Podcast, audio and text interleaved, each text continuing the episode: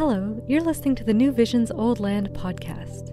These are the highlights from Trent Radio's live broadcast from Hunter Street on July 1st during the day long street festival celebrating arts and culture in Peterborough. Electric City Culture Council and Artspace invited media artists to create a silent film with the theme of recasting the past and inventing alternative futures.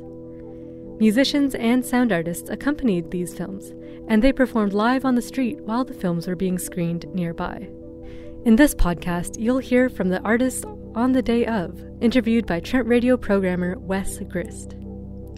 In this episode, Wes and Hannah Collins interview Megan Christou and Andrew Savory Whiteway about their project, Boerner Divider. Welcome. Hey. Uh, uh, would you like to introduce yourselves?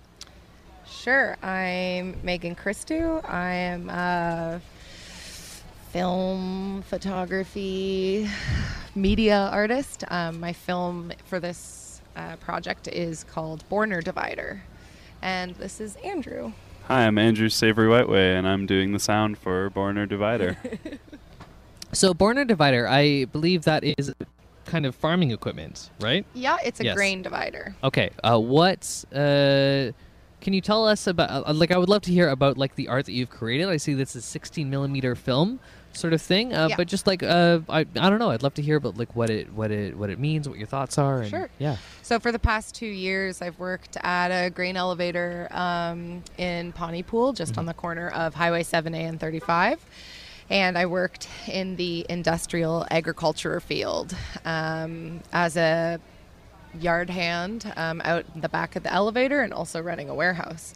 Um, we receive grain there from farmers and we also ship the grain out. So, Boerner Divider is looking into a bit of that process. Um, this call for art, New Visions, Old Land, um, I decided to look at what I knew and if we are white settlers that colonized this land and turned it into farmland, what have we done to it in the past 150 years? Um, so I'm sort of looking a bit at that process. That sounds really interesting. Yeah, absolutely. Um, so, uh, medium wise, it's a 16 millimeter film. Is that correct? Yep. Okay, so how how did you go about um, creating this this work? If if, if I yeah, so I have a old um, mechanical Bolex camera. So to make it work, you use a crank wind to start the essentially the motor, um, and the motor uh, runs the film for so long. Um, so you're constantly taking a few seconds of shots and then winding the camera again, and then taking a few more seconds of shots. Um, if you want me to describe why I use 16 millimeter, I would love to um, hear why you use yeah, 16 I don't yes. have a fantastically artistic conceptual answer for you, other than the fact that I enjoy how I make work with it. I find when I use video, my shots aren't something that I like looking at, but when I'm shooting with film, I'm I'm not really paying attention to like the quality and the aesthetic of of of the medium. I'm I'm actually just looking at the action of what I'm shooting and the movement of what I'm shooting. Um, I also had a lot more training using film than I did with video, so that helps a little bit as well. Awesome. Yeah, that makes that, that, that makes perfect sense. Was it um, a, a challenge for you at all to work within the constraints of it being silent and five minutes long? No, because with 16 millimeter film, all of it's silent. Right. Yeah, of course. That's just built into the medium then.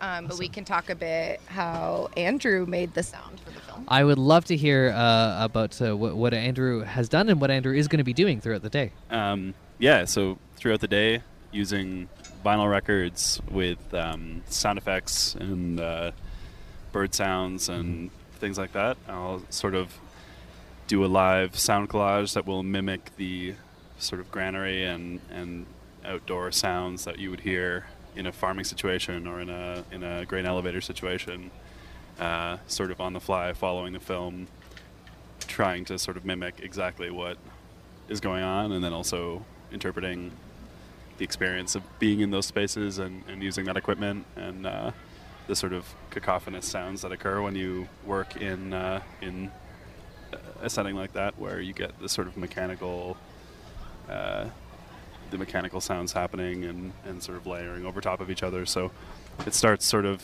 pretty uh, pretty subdued, and then slowly using a looper, sort of layer more and more sounds over top of it, and it becomes this uh, sort of symphony of mechanical and Yeah, we both have loopers. I have a film looper that I built that the film wraps and warps around so you can see it going, and then Andrew also has an analog.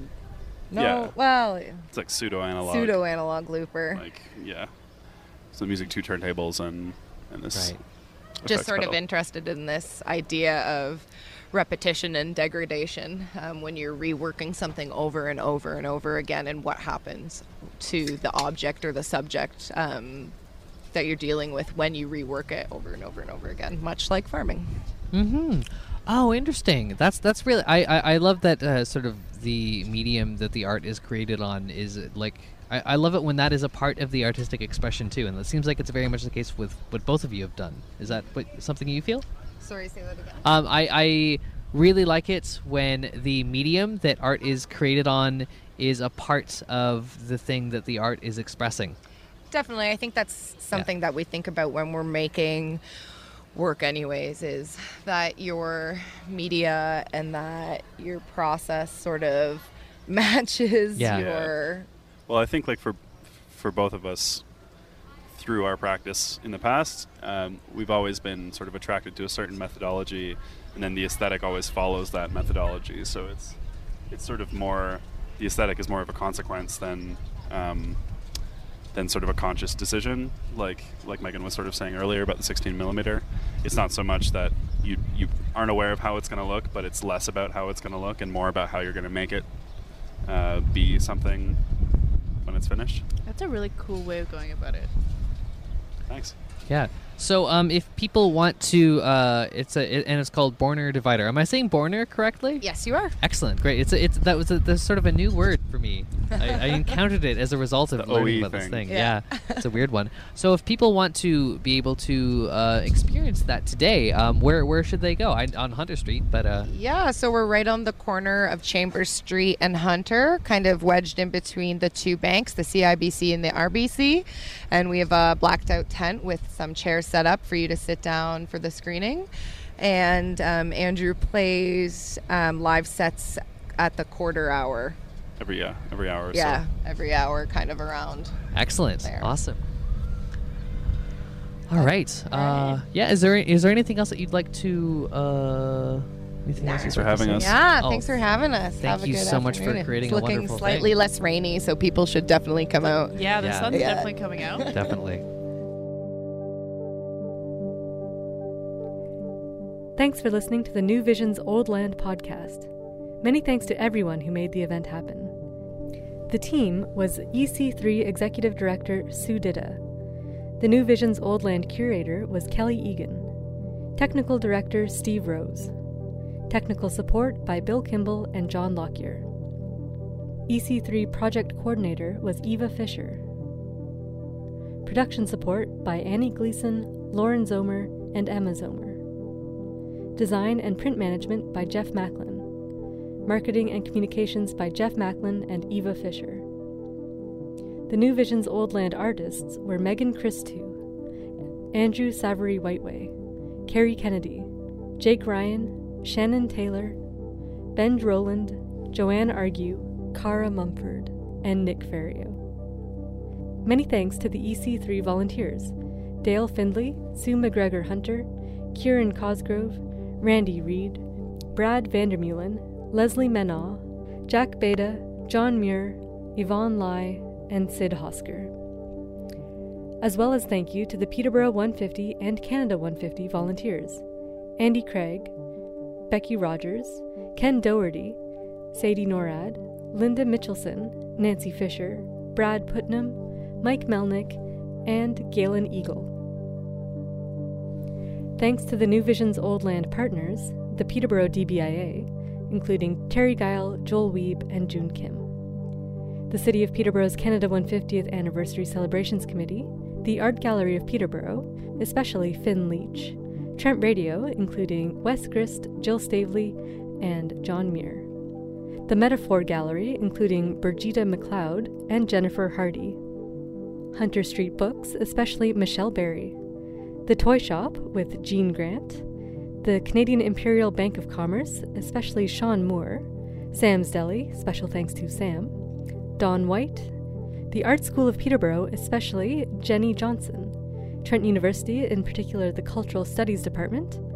Aisha Barmania, that's me, at Peterborough Independent Podcasters, the Theatre on King, and Market Hall.